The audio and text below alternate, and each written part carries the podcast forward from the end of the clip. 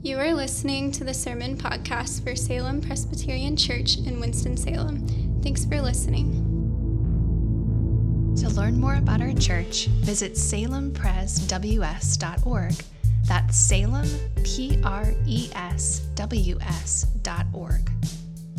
We believe preaching is best when experienced as part of the larger drama of God's people gathering.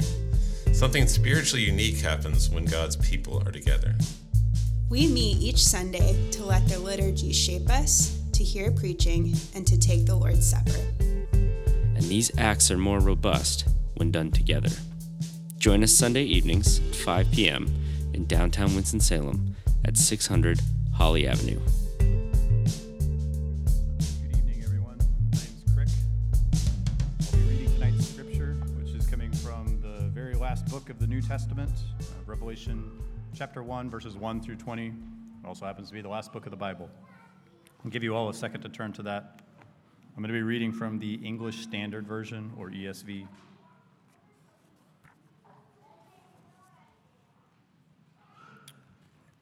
And if you are able, would you please stand for the reading of God's holy and inerrant word?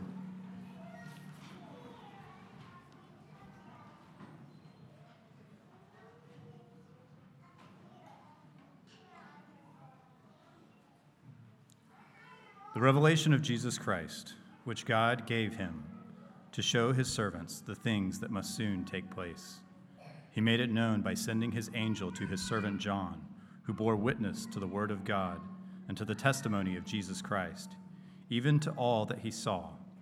Blessed is the one who reads aloud the words of this prophecy, and blessed are those who hear and who keep what is written in it, for the time is near. John, to the seven churches that are in Asia, grace to you and peace from him who is, and who was, and who is to come, and from the seven spirits who are before his throne, and from Jesus Christ, the faithful witness, the firstborn of the dead, and the ruler of the kings on earth. To him who loves us and has freed us from our sins by his blood and made us a kingdom, priests to his God and Father. To him be glory and dominion forever and ever. Amen. Behold, he is coming with the clouds, and every eye will see him, even those who pierced him, and all tribes of the earth will wail on account of him. Even so, amen. I am the Alpha and the Omega, says the Lord God, who is, and who was, and who is to come the Almighty. I, John, your brother and partner in the tribulation and the kingdom and the patient endurance that are in Jesus, who was on the island called Patmos, on account of the word of God and the testimony of Jesus. I was in the Spirit on the Lord's day, and I heard behind me a loud voice like a trumpet saying, Write what you see in a book and send it to the seven churches to Ephesus, and to Smyrna, and to Pergamum, and to Thyatira, and to Sardis, and to Philadelphia, and to Laodicea. Then I turned to see the voice that was speaking to me, and on turning, I saw seven golden lampstands, and in the midst of the lampstands, one like a son of man, clothed with a long robe and with a golden sash around his chest. The hairs of his head were white like wool, as white as snow. His eyes were like a flame of fire. His feet were like burnished bronze, refined in a furnace, and his voice was like the roar of many waters. In his right hand he held seven stars. From his mouth came a sharp, two edged sword, and his face was like the sun shining in full strength. When I saw him, I fell at his feet as though dead. But he laid his right hand on me, saying, Fear not, I am the first and the last, and the living one. I died, and behold, I am alive forevermore, and I have the keys of death and Hades. Write, therefore, the things that you have seen those that are and those that are to take place after this. As for the mystery of the seven stars that you saw in my right hand, and the seven golden lampstands, the seven stars are the angels of the seven churches, and the seven lampstands are the seven churches. This is the word of God for the people of God.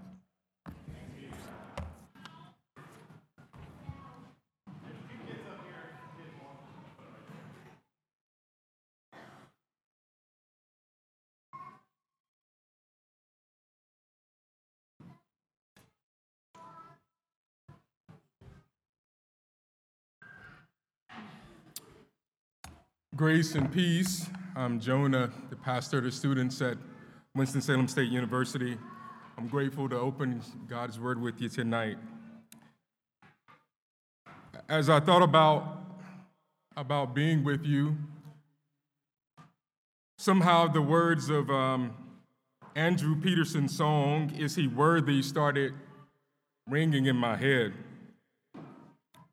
The song he wrote in this call and response form of questions and answers that help me think about what I'm teaching tonight. So I, I thought it actually might be helpful uh, to share some of what he sings with you.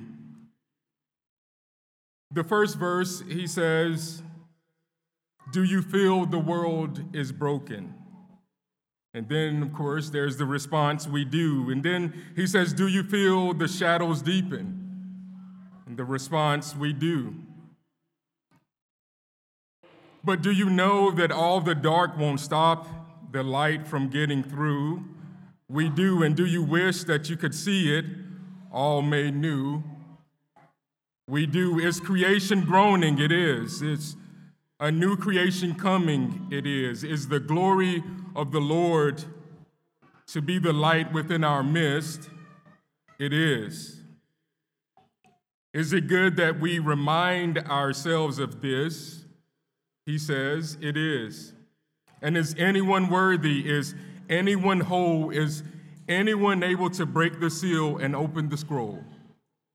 The lion of Judah who conquered the grave, he is David's root, the lamb who died to ransom the slave.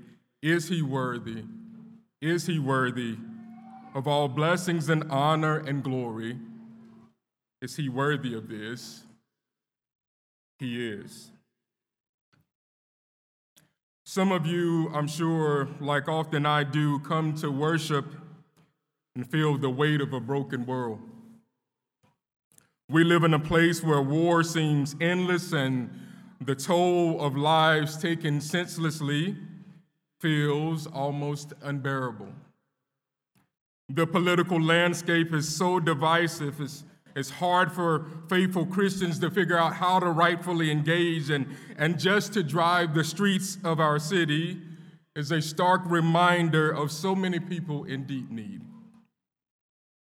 The nature of persistent sin is everywhere around us, and there is always more sickness and more death. And this, fam, is why this season of Advent is such good news for us as our world that feels full of hopelessness has a promise of hope to come.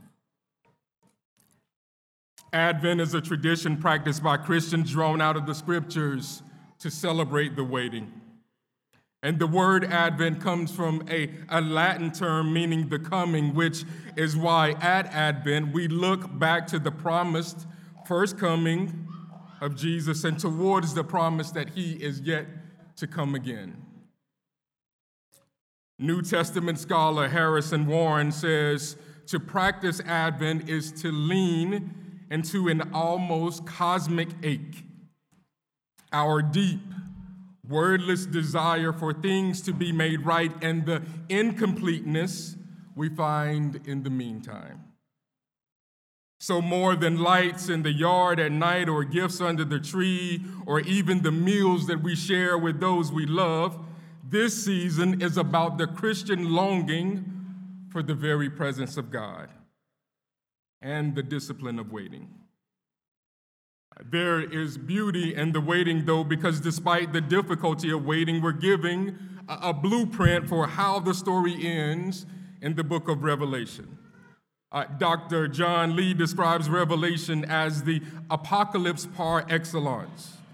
Uh, he says it offers to us a picture of what is seen and, more importantly, what is unseen.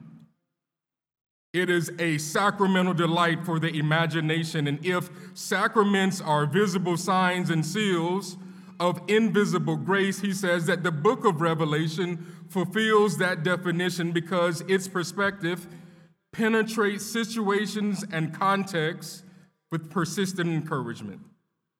It shows us what is happening behind the scenes and what will happen in the days to come. The opening phrase of Revelation, though, uh, the revelation of Jesus Christ, reflected upon in the season of Advent, has to feel almost paradoxical for us. Knowing that Jesus has come and conquered, and yet we wrestle with waiting for him to come and conquer yet again. Jesus is humanity's salvation, the very image of God the Father, and in him is the promised renewal of all things. Some of us come from traditions where some form of dispensational thought about the end times was taught. And most often it's used to suggest that revelation is, is merely prophetic narrative, warning of, from future experience, and yet I find some difficulty in accepting that this could be um, truly accurate because this would require us to completely ignore John's original audience, those who would have interpreted much of this letter as speaking not to some future hope, but speaking directly into the here and now of God's people. Revelation gives full disclosure to the story of, of God's redeeming grace. And while Genesis tells the story of God creating our world in beauty and glory, it also details its regression through the fall into sin, and yet is a promise of one who would come and crush the head of the serpent. Revelation then draws a beautiful conclusion to that story in how it ends and the promise of one who comes for us and the serpent is defeated, and our world is made new. So, why study the book of Revelation in Advent? Because while we wait, we can also rest in knowing that Jesus rules and reigns even now. Uh, in the first verse, we read that the revelation of Jesus Christ, which God gave him to show to his servants the things that must soon take place, he made it known by sending his angel to his servant John. Uh, this first verse begins what we often describe as the prologue of the book.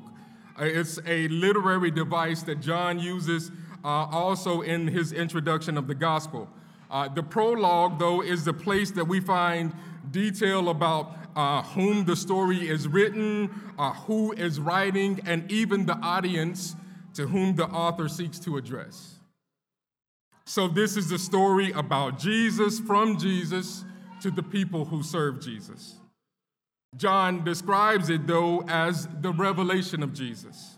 A revelation is to unveil something or to give disclosure. So, while John's gospel is a historical narrative of the person and work of Jesus, Revelation is intended to speak into the here and now of God's people and apply to our lives as a way for seeking to live in the way of Jesus. I'm not sure you noticed it yet, though, but John says that there is something that Jesus has to speak to us. And as you drove to worship tonight, you, you might have saw as you made your way that there were some signs along the way in different shapes and sizes and colors, and there were lights that changed from red to yellow and green that guided the path you took. And this is precisely the message that is given to us in Revelation as the guidance to a completeness of a life of faith in Jesus. The second verse, though, is a resume builder. It gives credence to why we can believe what is written is true. So he describes himself as one who is a witness of the word of God and the testimony of Jesus Christ. John's original audience would have immediately connected the idea of Jesus as the Word of God to John's gospel. And the testimony of Jesus would imply that he knows what it means to have lived and given witness to him.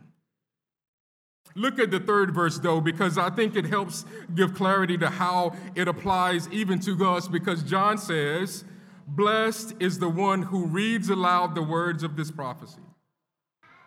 And blessed are those who hear and who keep what is written in it, for the time is near. This fall in RUF, we've been working our way through the book of Psalms with students. And what it means to be blessed has shown up repeatedly, and throughout the series, we've been deconstructing the faulty ideas of what it means to be blessed. I'm pretty sure, though, that my students are the only ones who've, who've learned to see what it means to be blessed as reflective of only life's success and materialism. We've learned to equate marriage that's happy and loving and children that we're proud of, or even for pastors like me, vibrancy of thriving ministry, good health, and careers to friend groups that are seemingly genuine with people who authentically care for each other. And don't let me forget, though, that living with some sense of financial resources for independence. But I gotta ask you, is this really what it means to be blessed?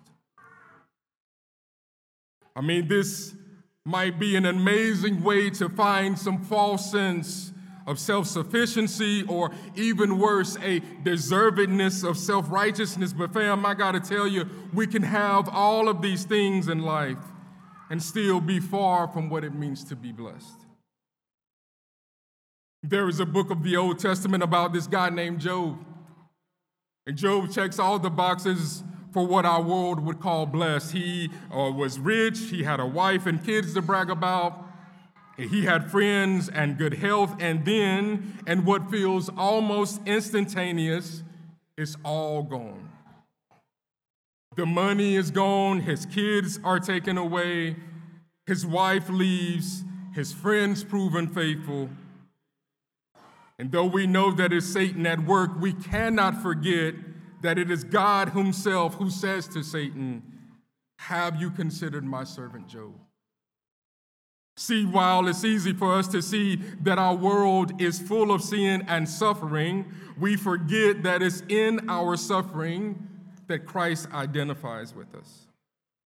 Our suffering then is, is not in vain, but the means by which we're being shaped and molded into the likeness of Jesus.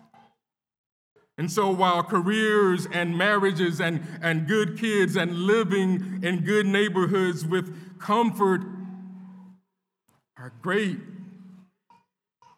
only a life lived in faithful obedience to Him is what it means to truly be blessed. In verses four through six, it reads, it says, John to the seven churches that are in Asia, grace to you and, and peace from him who is and who was and who is to come. And from the seven spirits who are before his throne, and from Christ Jesus, the faithful witness, the firstborn of the dead, the ruler of kings on earth. To him who loves us and has freed us from our sins by his blood and made us a kingdom priest to his God and Father. To him be glory and dominion forever and ever. Amen. These verses are an introduction to us. John highlights that he is the one who is writing, writing to record a message that comes directly from God and written to the seven churches in the region of Asia. And as you read into the chapters that follow, you'll see John deliver seven messages to the churches that he likely knew well from his ministry as a local church pastor. And he greets them, though, in grace and peace, a phrase that is used frequently in the letters by Paul, the apostle, but also by Peter and John. Grace and peace invokes for the reader a call to the gospel itself.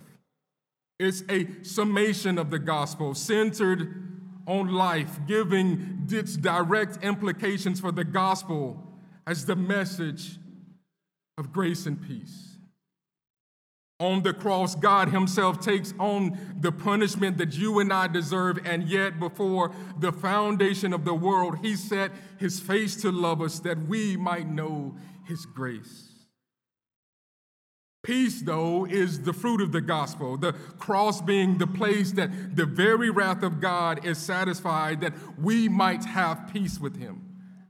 And we can be sure that this grace and peace is about the gospel because look at to whom it comes from. John says that this grace and peace comes from He who was and is and is to come.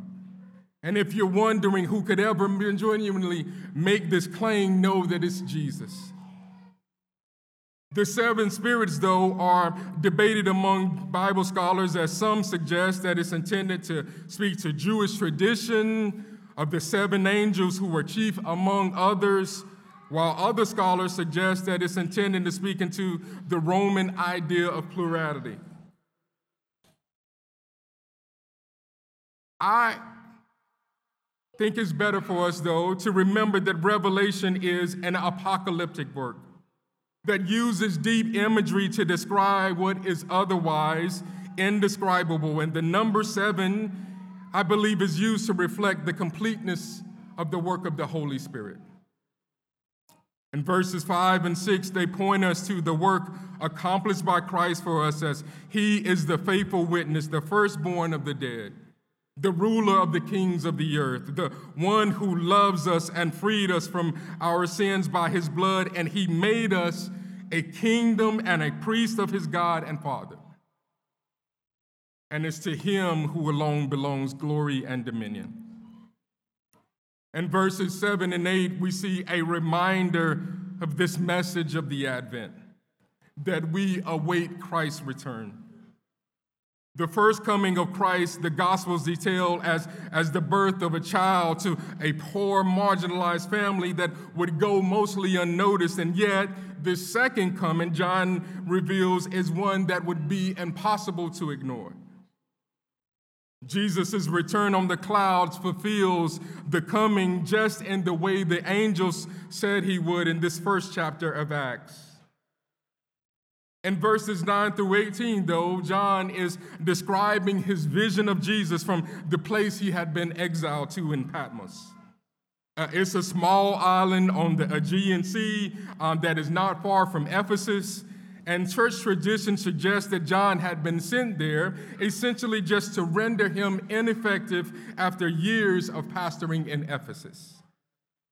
One of the earliest commentaries on the book of Revelation suggests that on the island, John, even in his old age, had been forced to work in the mines, and though it is there then in the darkness that he encounters Jesus.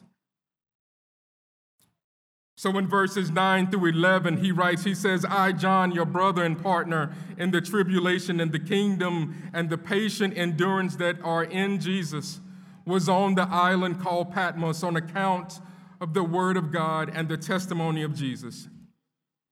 I was in the Spirit on the Lord's day, and I heard behind me a loud voice like a trumpet saying, Write what you see in a book and send it to the seven churches to Ephesus, to Smyrna, and to Pergamum, and to Thyatira, and to Sardis, and Philadelphia, and Laodicea. And notice here that John doesn't identify himself with his apostolic authority or that he had been with Jesus, but no, he says, I am with you even in the tribulation. To be in the Spirit, though, on the Lord's Day reminds us that this is anything but ordinary, but an out of body experience of foreseeing the day of God Himself pouring out judgment. John, who hears this voice speaking to him, he turns around, and this is how he describes what he sees in verses 12 through 16. He says, I turned to see the voice that was speaking to me. And on turning, I saw seven gold lampstands, and in the midst of the lampstands, one like a son of man, clothed with a long robe and with a golden sash around his chest. The hairs of his head were white like wool, like snow and his eyes were like a flame of fire, and his feet were like burnished bronze refined in a furnace. and his voice was like the roar of many waters. In his right hand he held seven stars, and from his mouth came a sharp two edged sword, and his face was like the sun shining in full strength. The lampstands mirrored the lampstands that were used to light the temple and worship. And rather than one stand with seven candles, this is probably a, a reference to seven actual stands of candles. And standing among them, someone John describes as like the Son of Man. Uh, John, of course, is speaking of Jesus, but the Son of Man comes from an apocalyptic narrative from Daniel 7:13. Description of what he wore, though, is one of a priest wearing a robe and a gold sash, and the whiteness of his hair is a reference from Daniel 7 9 as well and where God is described as the Ancient of Days. And for Jesus to come in this likeness was to prove further that Jesus is God, sharing in his beauty and his purity and his eternal nature, while his piercing eyes are a reflection that he comes in the judgment of sin. Bronze, though, was used to construct the temple's altar as the place where the sacrifice was being offered for sin. And for Jesus' feet to be scribed as bronze signifies that in him alone rests the sacrifice for our sin. The voice of Jesus, he says, is like rushing waters, and, and his face shines brightly like the sun. And still in his right hand, he, he held seven stars. And in verse 20, they are described as the angels or messengers of the seven churches to whom John writes. And to hold them in his hand, though, shows his sovereignty. But this sharp, double edged sword that came from his mouth is the pronouncement of judgment. Fam, know that the Jesus that we long for in this season of waiting is not coming again as a precious baby. He's not coming as the suffering servant or man of sorrows, but he's coming as the sovereign Lord of all, the faithful and righteous King of glory. And finally, in verses 17 to 20, we see that when I saw him, I fell at his feet through though dead. But he laid his right hand on me, saying, Fear not, I am the first and the last, and the living one. I died, and behold, I am alive forevermore. And I have the keys of death and Hades. Write therefore the things that you have seen, those that are, and those that are to take place after this. And as for the mystery of the seven stars that you saw in my right hand and the seven gold lampstands, the seven stars are the angels of the seven churches, and the seven lampstands are the seven churches. John sees Jesus in this way, and immediately he falls to the ground as if he's dead. And Jesus embraces him, telling him, Don't be afraid. As I thought about this verse, I couldn't help but think of the, the contrast in the relationship shared between uh, Jesus and his gospel as with Jesus here in Revelation. In the Gospel, John uh, often uses this language of intimacy to reflect on the close nature of their relationship. Even resting his head on the chest of Jesus, and, and yet he sees Jesus here in Revelation, and his response is of reverence and fear. Jesus comes to John and he comforts him, reminding him of who he is. And who does Jesus say he is? He says, I'm the first and the last. I am the resurrected. I am the living one, the one who was dead and is now alive forever, and I hold the keys of death and hell. I sat at my desk this week weeping at the reality that, that this sovereign God who is victorious over all the evils of our world, who holds our world in, in the palm of his hands, who holds the keys of death and hell, also intimately knows you and I. And with his knees then trembling, I, I can imagine John trying to stand, and he hears Jesus say to him again, Write these things down. And so maybe you're hearing a message like this tonight and, and you're wondering where do we go from here? And I can tell you that in the very next chapter, the message to the church is actually real simple. It's called repentance. To repent is to live a life that's been changed by Him. Repentance is, isn't just something that happens when we come to faith in Jesus, though, but to follow Jesus means that we live each day with a heart of repentance.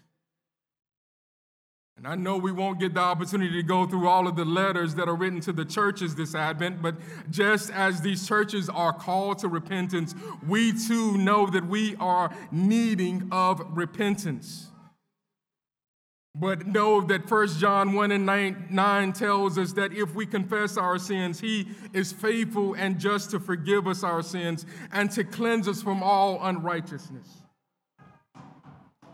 So let me just end in the place that we begin tonight and ask Does the Father truly love us? He does. And does the Spirit move among us? He does. And does Jesus, our Messiah, hold forever those he loves? He does. Does our God intend to dwell again among us? He does. Is anyone worthy? Is anyone whole? Is anyone able to break the seal and open the scroll? The lion of Judah who conquered the grave, he is David's root, and the lamb who died to ransom the slave from every people and tribe and every nation and tongue. He has made us a kingdom and priest to God to reign with the Son is he worthy? Is he worthy of all blessings and honor and glory? Is he worthy? Is he worthy of this? He is. It's because he is indeed worthy that we come to the table each week to celebrate the one who is, who was, and who is to come. And on the night that Jesus was betrayed, he sat at the table with some of his closest friends.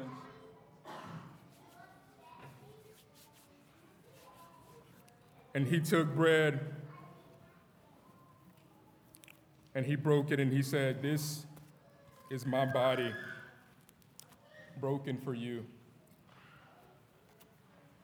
And then he took the cup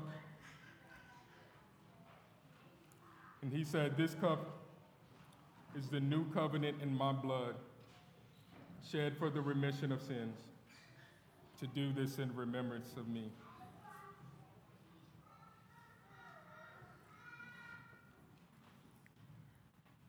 This meal is a reminder that He alone is worthy.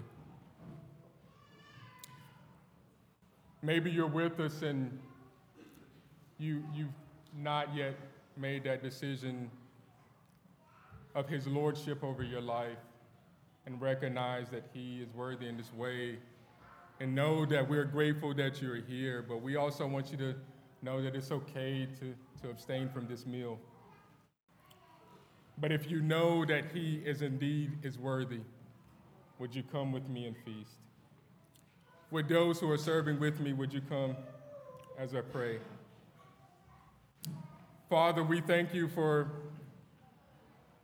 the grace that is shown to us in this meal and the way, Father, that you, uh, in the season of Advent, call us to wait. And so, Father, we, we wait with great joy. We wait with, with great hope, knowing, Father, that you, you love us and you care for us tenderly, and that we get to be reminded of that truth in this meal. And Father, we thank you with this in Jesus' name. Amen. Uh, for those who are coming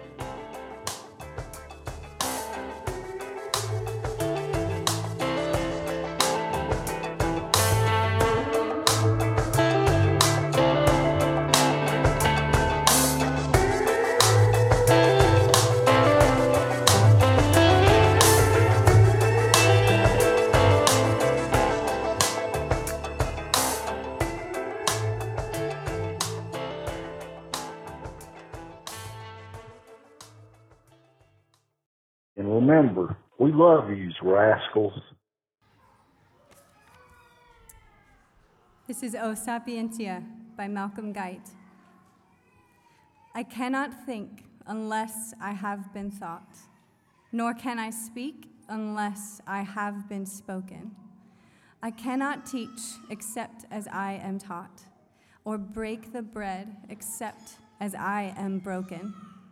O mind behind the mind through which I seek, O light within the light by which I see, O word beneath the words with which I speak, O founding, unfound wisdom finding me, O sounding song whose depth is sounding me, O memory of time reminding me, my ground of being always grounding me, my maker's bounding line defining me. Come, hidden wisdom, come with all you bring. Come to me now, disguised as everything.